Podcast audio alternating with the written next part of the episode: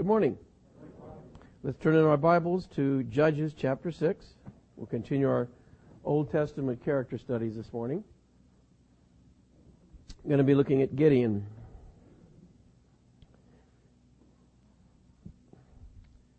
Just by word of introduction, you know that, uh, speaking to Christians now, you know that we're a peculiar people, right?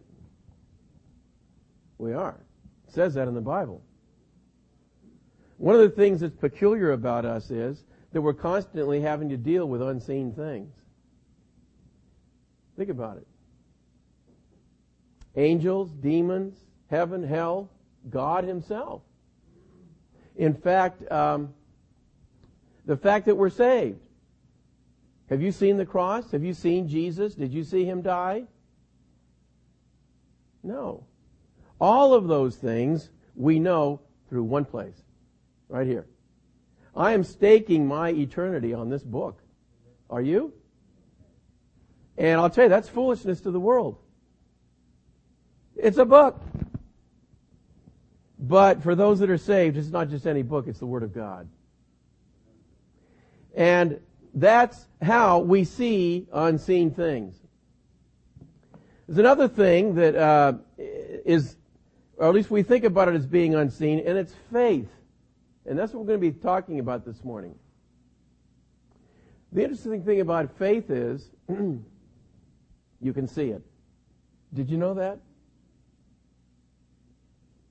James tells us that. He said, Show me your faith without your works, and I'll show you my faith by my works. I will, sh- that means you can see it, right? By the way, he wasn't saying that by not having any works, you're showing faith. He was, God is being a little satirical there. If you don't have any works, there's no faith. That's what he's saying. So you can see faith. And in fact, it's kind of interesting. It's like the middleman to those unseen things I mentioned earlier. As people see our faith, they can see those unseen things in our faith and in our lives. And we're going to see that in the life of Gideon. The interesting thing about Gideon, like so many of the other Old Testament saints, he doesn't have faith right away. You remember Abraham and how he started out with all the crutches he could find from taking lots of relatives with him to stopping halfway and then uh, skedaddling out of there as soon as a famine hit. Remember all that? But God patiently brought him along and his faith grew. And you could really see it. The ultimate, of course, was when he was willing to offer up his own son. And that was strictly by faith because he knew the promises God had given him. And so we're going to see that with Gideon as well. That once again, God is so patient and so gracious with him and with us.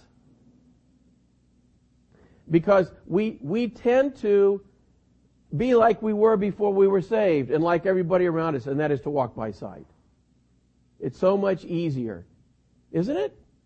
You know, the things we see and uh, the values and the priorities that the world around us has and, and imposes. It's much easier just to give up and live like everybody else lives. Walk by sight. But it says plainly we're to walk by faith, not by sight. As seeing those unseen things. And uh, Lord willing, we'll learn a lesson from Gideon this morning about that whole area.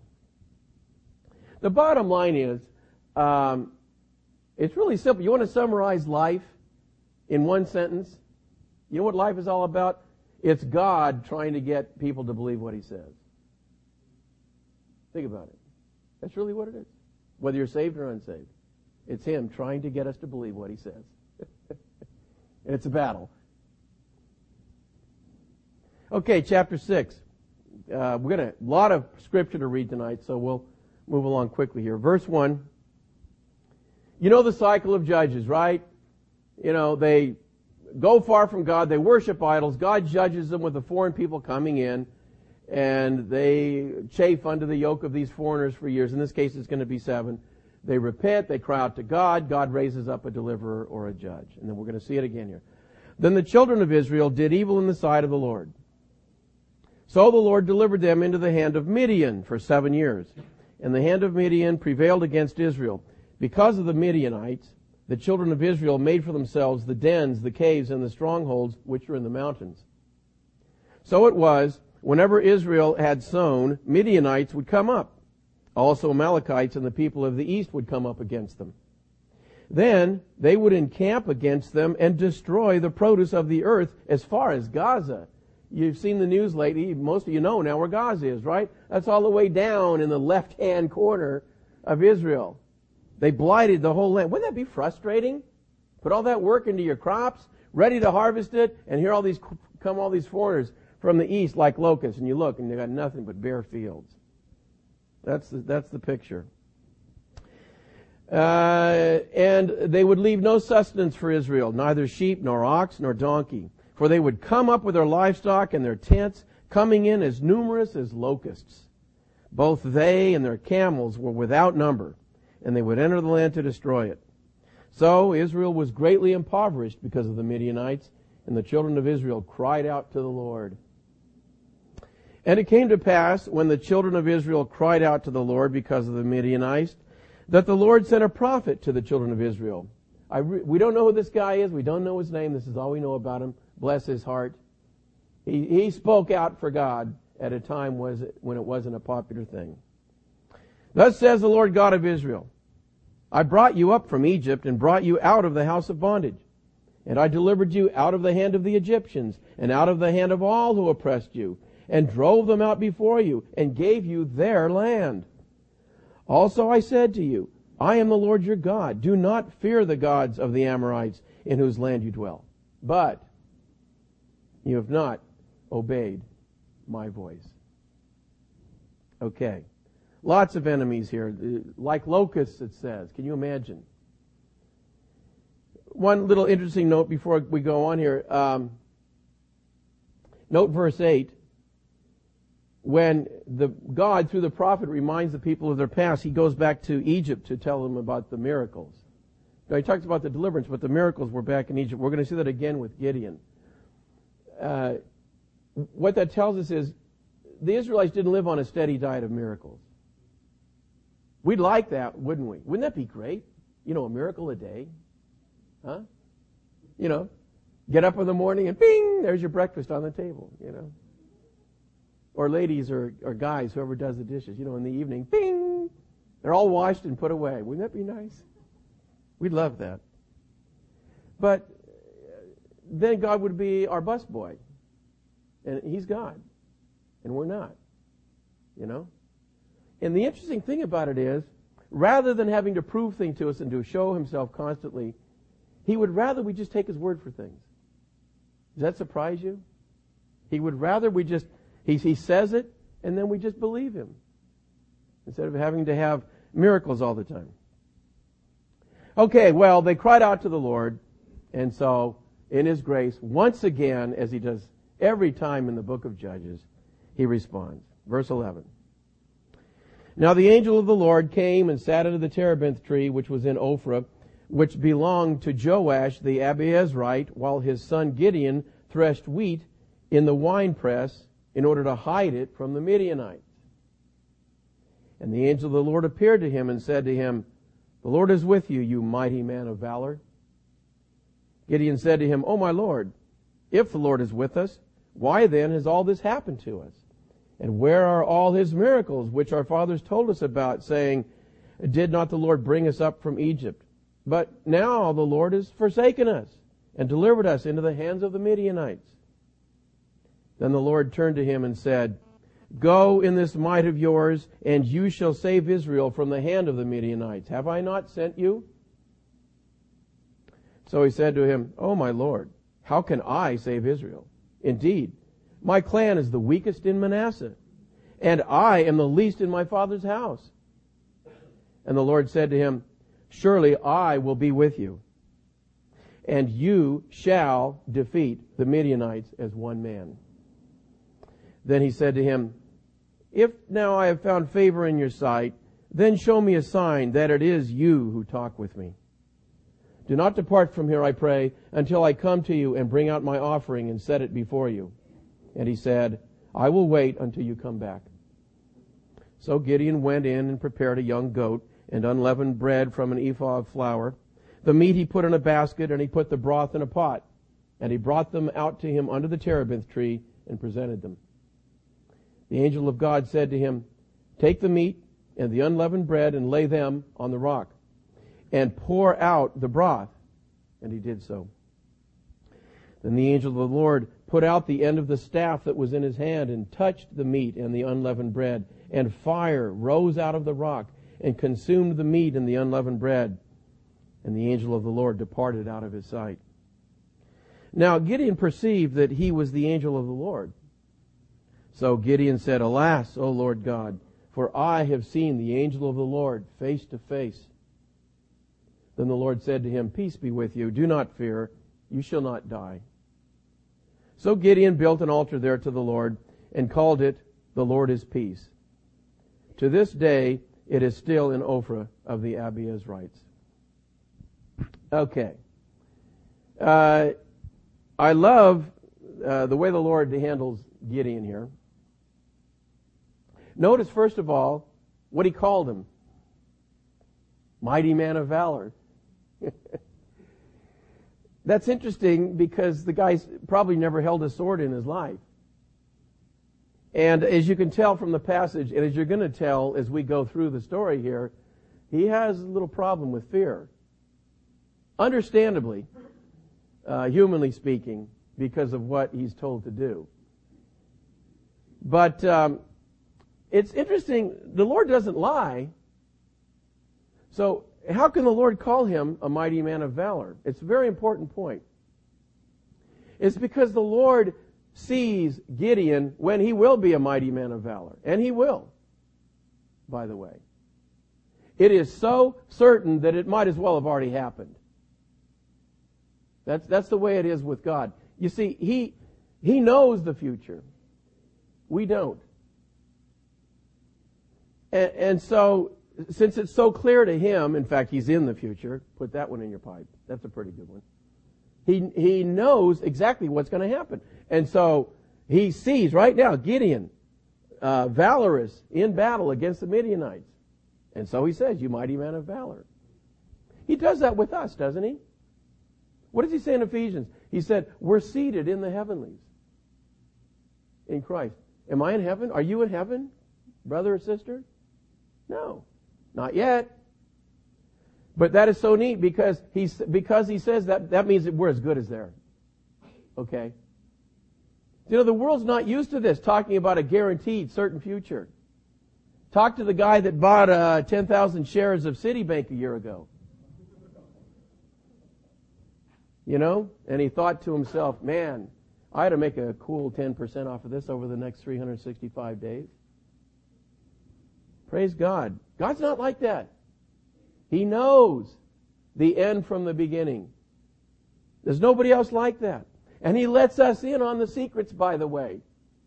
Because He tells us, you know, Jesus is going to come again. Let me say that again. Jesus is coming again. Yeah. Do you really believe that? Really? Think about it. Right now, Gideon doesn't believe God. That's the point. And I'm not faulting him, okay? Please understand. This, this is me. This is you. He's having a little trouble with this. He's going to have more trouble as, as the thing goes on. But God is so patient. And he'll, he'll wait as long as it takes with a little bit of encouragement and help uh, here and there. But let's talk about this idea of faith for a minute. Gideon uh, is told twice, by the way, did you notice? Two times. Verse 14. You shall save Israel from the hand of the Midianites. I think we can understand that. I think Gideon understand that concept. Pretty clear, right? Verse 16. You shall defeat the Midianites as one man. Now, there is the statement of God that Gideon needs to believe. And when he believes it, he's exercising faith. Faith is believing God at his word. Right now, he's having a little trouble with that. But that's going to be the, the core of Gideon's struggle over the next several days and maybe even weeks.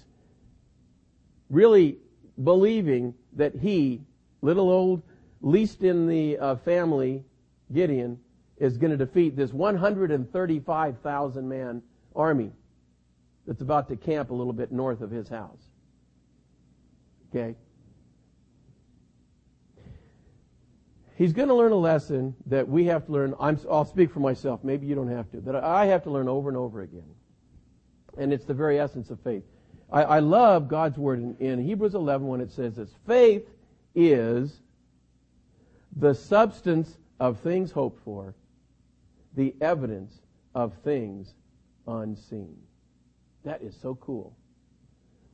What he's saying there is, for believers, when we reach out and grab hold of the Word of God and say, look, he just says it, I believe it, and we act that way. I don't mean just up here, you know, doctrinal assent. I mean, we really believe it to where you see it in my life because of the way I live. What he says is, it's the substance of hope, things hoped for. Suddenly, there are things that are still future, but I'm acting as if they're true right now. And uh, the unseen things, suddenly they become real. They're not just woo, kind of, you know, this vaporous stuff out there. It's real. It's the evidence the things that are not seen. I see these things. What does it say about Moses? I love it. It says, He endured as one who saw him who is unseen. Isn't that good? Moses, of course, he'd seen the Lord face to face, and uh, it just became his way of life. He lived like that day to day as if seeing God. It was real to him. And because of that, people saw uh, God through him. Faith is the substance of things hoped for, the evidence of things unseen. And what Gideon is going to have to do, he's going to have to come to the point to where when he hears God say, uh, I'm going to put, give the Midianites into your hand, he's going to finally agree and say, that's right. God said it. It's going to happen. And step out as if it had already happened. Because God said it. And there's nothing that can undo it. Let me give an example. Suppose some city official from Fremont walked in the door there and said, uh, We just got a billion dollars from the federal government of that big package they just passed. And we can't find anybody that wants it. So the first 10 people down to City Hall can divide it 10 ways. Now, do you know how you can tell who would really believe that guy? do you think there'd be a difference between those who believe him and those who do not believe him? Could you see it? yeah. The ones who didn't get trampled, you know, and the ones that made it to City Hall. Now, there is an exception on that. I hate to say it. You know, there may be some who stay behind, not because they don't believe the guy, but they really don't need a $100 million. You know, as believers, right? So let me give another example. Maybe uh, some highfalutin ge- geologist walks in, and of course, he's a scientist. You know, the high priest of today has on his white lab coat with his pocket protector, you know, and his, uh, not his slide rule, his uh, iPod. And um, he says, okay, uh, we've just done some calculations, and a major earthquake is going to hit here in less than a minute. You better get out of here. Could you tell the difference between the people who believed him and those who did not? Yeah, you could see it, couldn't you? You wouldn't have to. You would have to go around and do a, uh, an interview. Do you believe that guy? You know, they'd be too busy leaving a good distance between you and themselves. Well, that's the way it is with God. You see, God God says so much in here that we could just say, "That's right. God says it. I'm going to live that way." So much. And if you're like me, I to say it, you, we struggle. You know? I know he says it, but, you know, it's tough to stick your neck out as, as if it's a risk. You know? I'm not criticizing Gideon, I'll tell you. 135,000 guys that have so far, er, for seven years, been just cleaning the land out. Okay? But let me let me just apply. So that so Gideon's statement of God. Remember, faith is believing something God says, right, and acting on it. It's real simple. The statement of God that he's going to have to believe and step out and show that he believes it is, I'm going to deliver the Midianites into your hand. Now we're in the same boat. We, we just mentioned one of them. God speaks to us. There are things that God has said to you, believer, and to me. For example, Jesus is coming again and we will give an account to him personally. Think about that. God, I, he said that. Same God. Right here. Let me just, maybe you're thinking, wait, you made that up, Rick. Okay, well let's, let's find it. For we shall all stand before the judgment seat of Christ. So then each of us shall give account of himself to God. Romans 14:10. For we must all appear before the judgment seat of Christ, that each one may receive the things done in the body according to what he has done, whether good or bad. 2 Corinthians 5.10. So not just one place. So you can't, well, maybe it was a misprint. And it's more than that. There's just two of them. That's pretty clear, right? This Jesus that we worship and love so much and talk about, He is going to come back. But more than that, you and you, believer, and I are going to have a personal interview with Him. That's what it says. And give an account. Do you really believe that? Do you really believe that? All you have is God's word for it. He says also in his word, every person is headed for eternal hell without the Lord Jesus Christ. Only those who trust in him will escape. Do you believe that? You really believe that? Let me tell you, Jesus believed it. You know, he was the ultimate man of faith. Did you know that? It always bothers a lot of people when you say Jesus had faith, you know. Yeah. You talk about this quality of seeing the unseen and living on the basis of that. And seeing the future and what's really going to happen and living his life on the basis of that. You're talking about Jesus. Okay? Man. I mean, he, he not only believed people around him were headed for hell, he knew it. He saw it. And he lived every moment on the basis of that.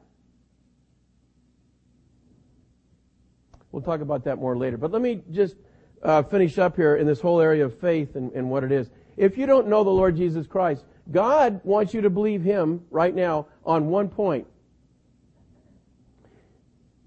We're not going to go through the Bible now, but let me just tell you, in His Word, God says this. This is something He wants you to believe.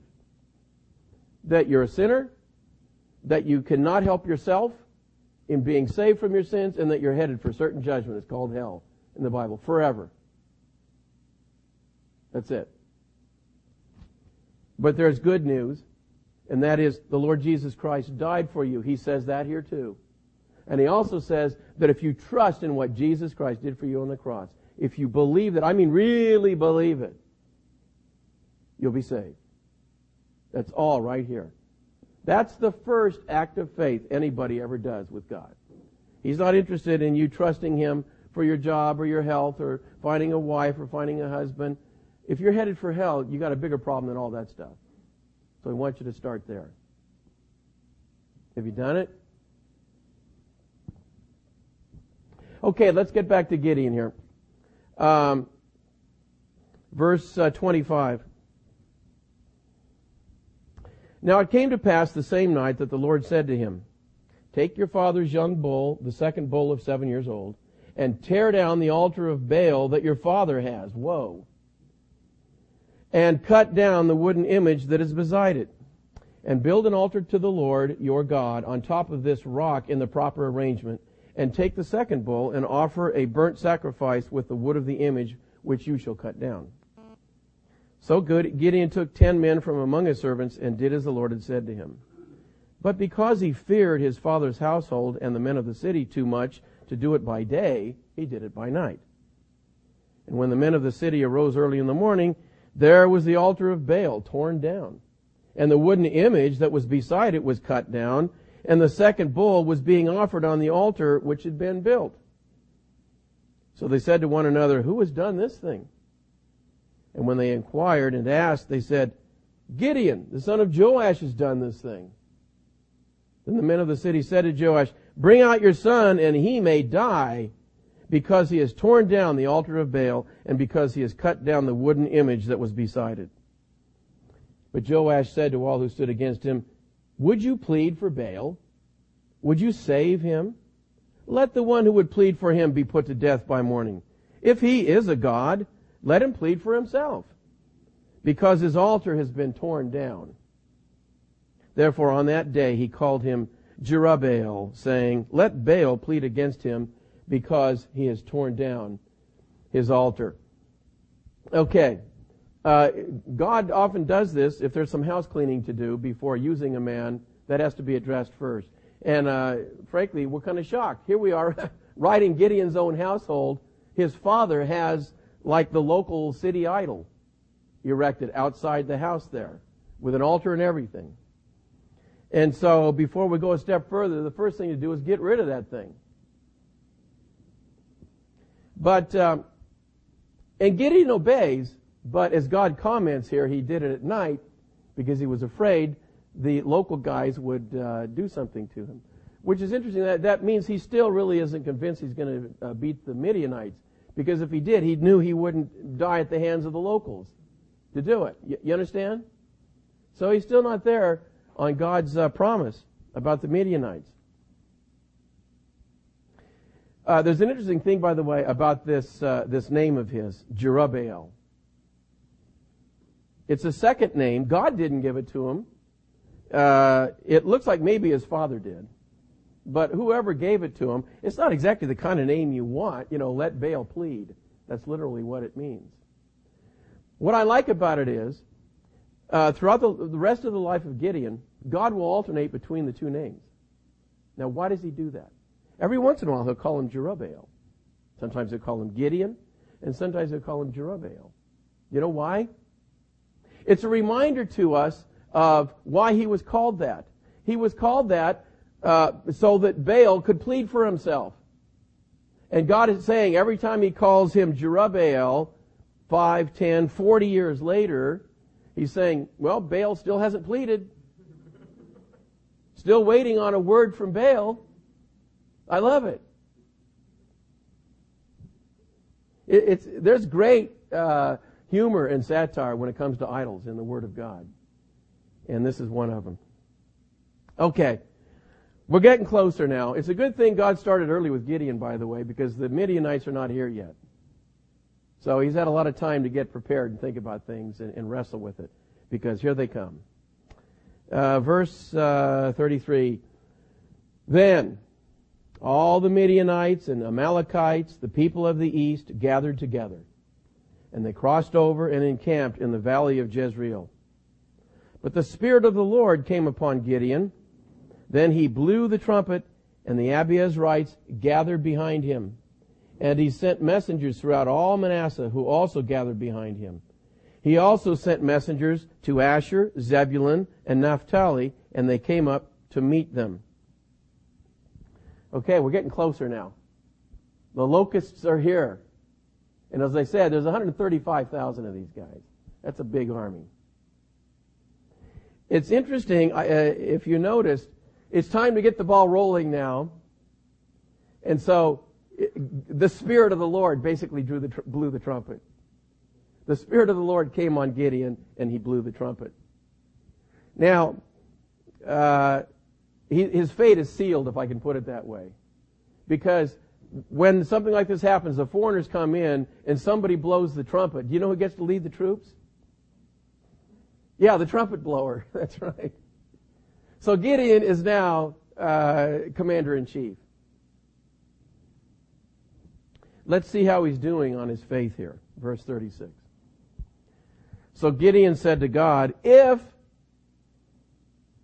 you will save Israel by my hand, as you have said, look, I shall put a fleece of wool on the threshing floor if there is dew on the fleece only, and it is dry on all the ground, then I shall know that you will save Israel by my hand, as you have said. And it was so. When he rose early the next morning and squeezed the fleece together, he wrung the dew out of the fleece, a bowl full of water. Sounds good, huh? Read on. Then Gideon said to God, Do not be angry with me, but let me speak just once more. Let me test, I pray, just once more with the fleece. Let it now be dry only on the fleece, but on all the ground let there be dew. And God did so that night. It was dry on the fleece only, but there was dew on all the ground. And he's feeling his way along here. He still doesn't believe God, by the way. You're going to see that. All right. And, and again, we're not criticizing him. This is you and me wrestling with God. Uh, what's what's interesting, I, if you count them, by the way, uh, this would be the fourth and uh, pardon me, third and fourth statements of God that He's going to do what He said. He said it verbally twice. Remember, I pointed out verses 14 and 16, right? God said it again when the fleece was wet, Is, right? He basically said, "Yes." He said it again when the fleece was dry. He said it four times now. Okay? What's interesting is the patience of God. You know? Gideon knew he was pressing his luck. You, you, saw what he saw. Don't be angry with me. You know? And you may sit there and wonder, well, why did he get angry with Moses and not with Gideon? Well, there's a big difference. If you remember, in the case of Moses, after similar wranglings with God, in the end, you remember what Moses said? When it was all said and done and God proved over and over again, yes, I'll be with you, Moses said, forget it, get somebody else. Remember that? That's, that's crossing the line. That's, no, forget it, Lord. I'm just not going to believe you. You get somebody else. Gideon's not doing that. You can see he wants to believe. He's trying. And so God is, is patient with him. You know? Shows you the patience of God and the grace of God if you will save them by my hand. Okay, he's already said it four times. Okay, well, humanly speaking, things are going to get worse for Gideon now. Chapter 7. Then Jerubbaal, that is Gideon, Baal hasn't said anything yet. And all the people who were with him rose early and encamped beside the well of Harod, so that the camp of the Midianites was on the north side of them by the hill of Moreh in the valley. And the Lord said to Gideon, The people who are with you are too many for me to give the Midianites into their hands. Lest Israel claim glory for itself against me, saying, My own hand has saved me. Now therefore, proclaim in the hearing of the people, saying, Whoever is fearful and afraid, let him turn and depart at once from Mount Gilead and 22,000 of the people returned, and 10,000 remained. How do you think Gideon's feeling? And just as a reminder, he already started out, he was outnumbered more than four to one. Okay? 135,000 to 32,000. You don't attack with that kind of a force. That's military suicide. Well, now he's down to 10,000. That's 13 and a half to 1. Okay. That's not a problem with God, but uh, it's not going to help Gideon along very much at this point. But the Lord said to Gideon, okay, now, now that we're down to 10, uh, 10,000, the people are still too many. Bring them down to the water, and I will test them for you there. Then it will be that of whom I say to you, this one shall go with you, the same shall go with you, and of whomever I say to you, this one shall not go with you, the same shall not go. So he brought the people down to the water. And the Lord said to Gideon, Everyone who laps from the water with his tongue as a dog laps, you shall set apart by himself. Likewise, everyone who gets down on his knees to drink. And the number of those who lapped, putting their hand to their mouth, was 300 men. But all the rest of the people got down on their knees to drink water. Then the Lord said to Gideon, By the 300 men who lapped, I will save you and deliver the Midianites into your hand. Let all the other people go, every man to his place. So the people took provisions and their trumpets in their hands, and he sent away all the rest of Israel, every man to his tent, and retained those 300 men. Now the camp of Midian was below him in the valley. Oh boy. Okay. Uh, by the way, you know, there's a lot of commentary and uh, um, arguing about why did God choose the guys who. Okay, here's the two styles of drinking. I'll I'll attempt to do the one. You know, the guy, the one guys went down like this, and they kind of went like that, and brought it up to their mouth, okay? And the commentators, some of them will say, well, hey, these guys are good soldiers because they're on the alert. And that's why God chose them. You got that? Whereas the other guys went down on all fours like this, you know. Bonk. You can just see the guy coming up behind him, right? So God, God's a good strategist. He knew that uh, he needed those 300 guys because they're so good. Do you understand the problem with that? It flies in the very face of what God said at the outset. Okay? I don't want you guys saying, look, it was because of us we, we won this battle. So think about it. Gideon didn't know who God was going to choose yet. So you can just see it. He's got these two groups of people. God said divide them up. You got 9,700 guys over here, and you got 300 over here. Little tiny group. And Gideon's going, boy, oh boy, I sure hope he chooses this one.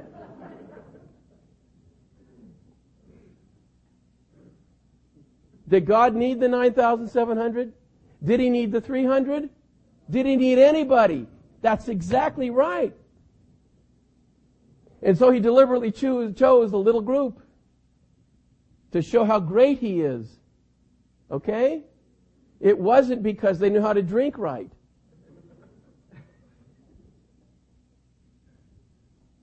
Poor Gideon. He's going through the wringer. But look, it's great. God is, is teaching him. He's learning. He's learning about God.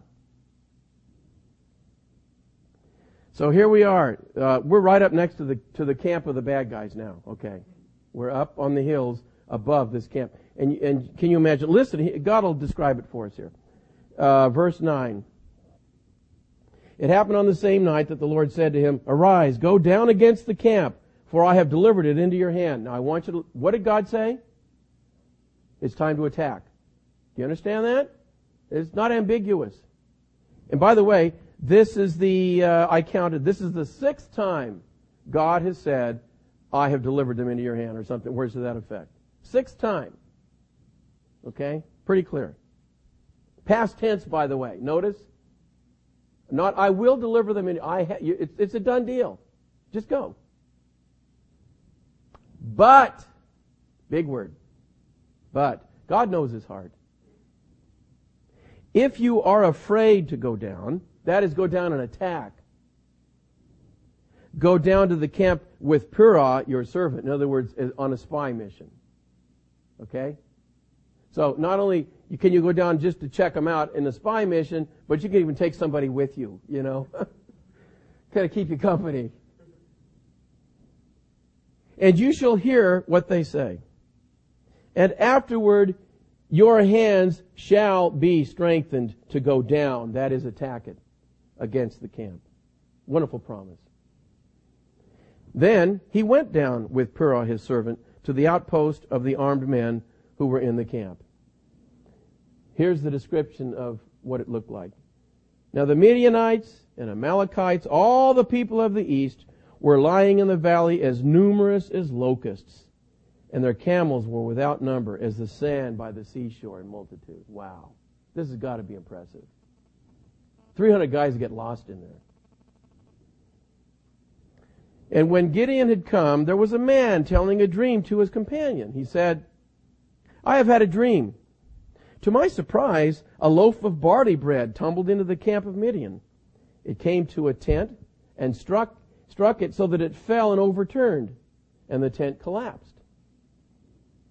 Then his companion answered and said, oh, This is nothing else but the sword of Gideon, the son of Joash, a man of Israel. Into his hand, God has delivered Midian and the whole camp. Whoa! Isn't that great? He says exactly what God has been saying. God put the, his own words in the mouth of an enemy. And I love it.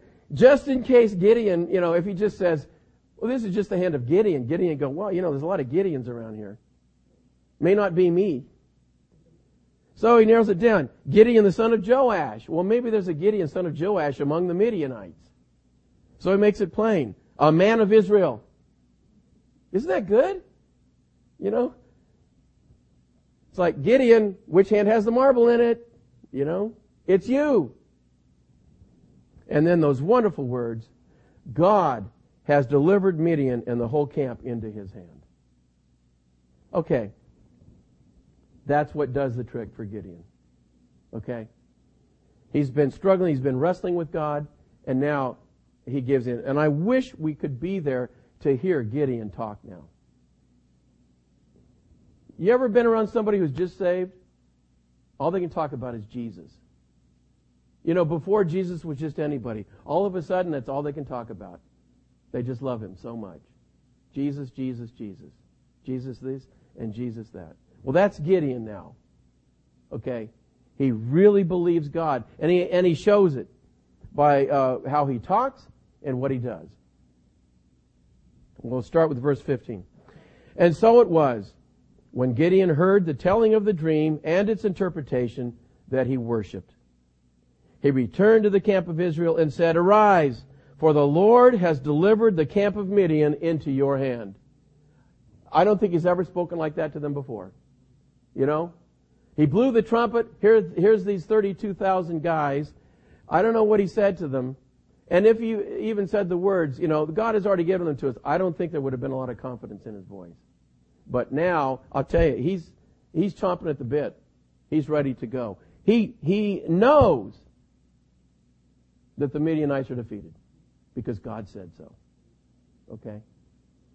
That's what gives faith its strength, by the way. It's God himself. Not me. It's God's word. Then he divided the 300 men into three companies, and he put a trumpet into every man's hand with empty pitchers and torches inside the pitchers. And he said to them, Look at me and do likewise. Watch, and when I come to the edge of the camp, you shall do as I do. When I blow the trumpet, I and all who are with me, then you also blow the trumpets on every side of the whole camp and say, The sword of the Lord and of Gideon. So Gideon and the hundred men who were with him came to the outpost of the camp at the beginning of the middle watch, just as they had posted the watch. And they blew the trumpets and broke the pitchers that were in their hands. Then the three companies blew the trumpets and broke the pitchers. They held the torches in their left hands and the trumpets in their right hands for blowing. And they cried, The sword of the Lord and of Gideon. And every man stood in his place all around the camp. And the whole army ran and cried out and fled. When the 300 blew the trumpets, the Lord set every man's sword against his companion throughout the whole camp. And the army fled to Beth Acacia toward uh, as far as the border of Abel Meholah by Tabbath. Okay. Praise the Lord.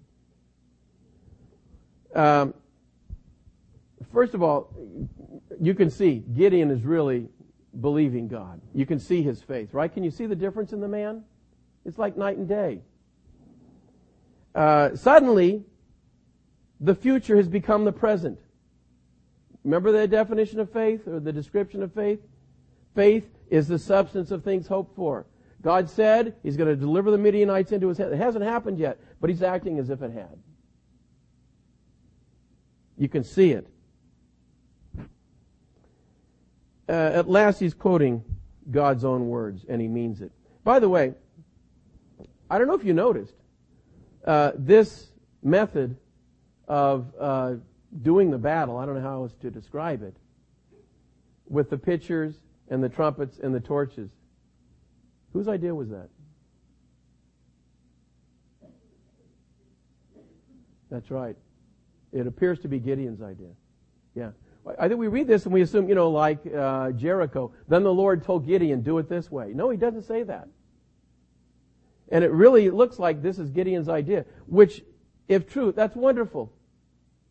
Because it's the most helpless attack you're ever going to see. Okay? It's all of the Lord. By the way, you notice in one hand they've got the torch, in the other hand they've got the trumpet. How are you going to hold a sword? Uh, you can't. Okay? The battle is the Lord's. It's like Gideon is now so confident in the Lord that he's doing what Moses told the children of Israel to do uh, on the border of the Red Sea. Stand still and see the salvation of the Lord. Notice that's what it says. Um, And every man stood in his place all around the camp. They didn't stand up there, you know, blast the trumpet, show the torch, and then hightail it out of there. They stood there with the torches and the trumpets in their hands and watched God, as Moses said uh, years earlier, watch God fight for them. And what a thing to see, huh? Okay. Um, this is wonderful. Here's a real guy. And he reminds me of me. I don't know about you, you know, but he struggled and God was patient and kept working with him and he brought him to the point where he needed to be, where he finally believed God. Okay, well, there's one more quick lesson before we summarize here from the life of Gideon. Even the best men of faith stumble. Look at chapter 8, verse 22. After they chased down all the fleeing Midianites and Amalekites and the guys from the east, something happens. Verse 22, Then the men of Israel said to Gideon, Rule over us, both you and your son, and your grandson also, for you have delivered us from the hand of Midian. But Gideon said to them, I will not rule over you, nor shall my son rule over you. The Lord shall rule over you. Isn't that good?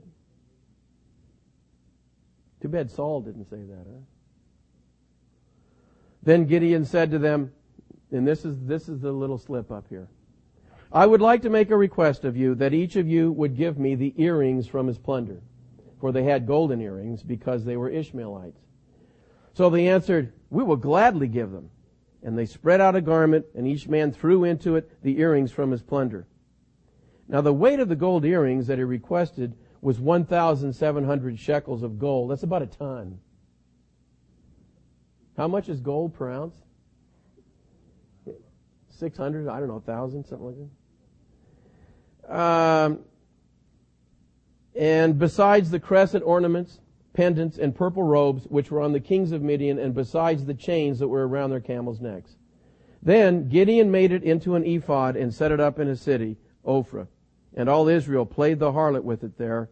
It became a snare to Gideon and to his house. Thus Midian was subdued before the children of Israel, so that they lifted their heads no more, and the country was quiet for forty years in the days of Gideon. Then Jerubbaal, Baal still hasn't said a word. Forty years later, the son of Joash went and dwelt in his own house. Okay, uh, we'll we'll stop right there. But it's interesting. The ephod, by the way, as you know, was part of the high priest's garment, right? You know, like basically the the tunic, the top part, to which was attached the breastplate, and uh, all the stones were were on the breastplate and the shoulder pads and so on. And the only thing we can uh, figure is that the, the ephod is used, by the way, by David twice to determine the will of God. And apparently that was the way it was often used. And so it looks like Gideon, after all of this, still wanted some means of what he thought would be communication with God. Okay, that's why an ephod. And of course, gold, you know, to honor God and so on. Well, the problem with that is God didn't use a golden ephod before to talk to him. He just gave him his word, and it was up to Gideon to believe it. And there seems to be a lapse on Gideon's part to want to have something he could touch. You see? Something he could see. You know, an ephod that he could use. That tendency to want to have to have something that you see.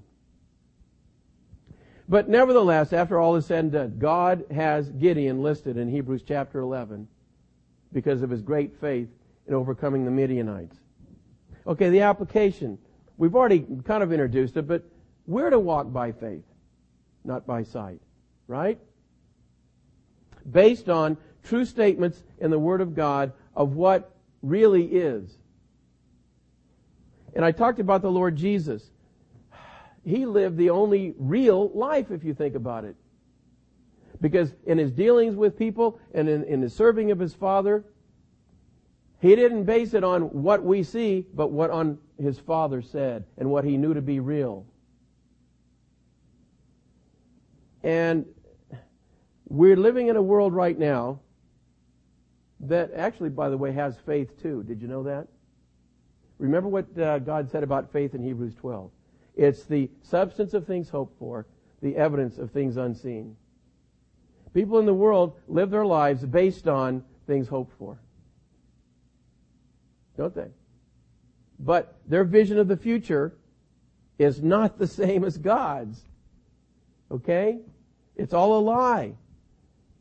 It's a life based on, number one, either there is no God, or if there is, there certainly isn't a hell. And I'm not going to pay for my sins. That's a lie. And so it's a faith based on something that's hoped for that's not going to ever happen. And things not seen. The evidence of things not seen. Yeah. I mean, before I was saved, I, li- I based my life on values and priorities that I couldn't prove were right or wrong, but they were unseen and they were lies, they were false. So we're living in the midst of a world that has another kind of faith, and it's based on nothing, has a foundation of sand. So we, we need to gird up our loins as believers, brothers and sisters, and live based on this. This is the truth. This is what God says. By faith, we have to bring into the present things that haven't happened yet. The Lord Jesus returning. And uh, we could talk about a lot of other things, but that's the one thing I want to think about as we close here. I asked earlier, do you believe Jesus is coming back? Do you really believe that? Think about it. If you do, can others see that you do? And I'm asking that of myself too. Because like Gideon, he might have said he believed that the Midianites were in his hand, but you couldn't see it in his life until it was really there. And then you could see it in his life. Now I can say I believe Jesus is coming back and that I'm going to see him and I'm going to have a personal interview. That's doctrinally right. But do I really believe that? Can you see it in my life? Let's pray. Lord Jesus, we thank you so much for the assurances, the promises, the certainties in your word of what's going to happen. And out of all of them, the one that thrills our hearts most is that you are going to come back and that we will see you and be with you forever. Lord Jesus, may it uh, make its way past just being a doctrine in our heads, but may we truly believe it in the sense that Gideon believed the Midianites were given into his hand. May it be real to us as if it had already happened and be living for you day by day until you come. For we ask it in your precious name. Amen.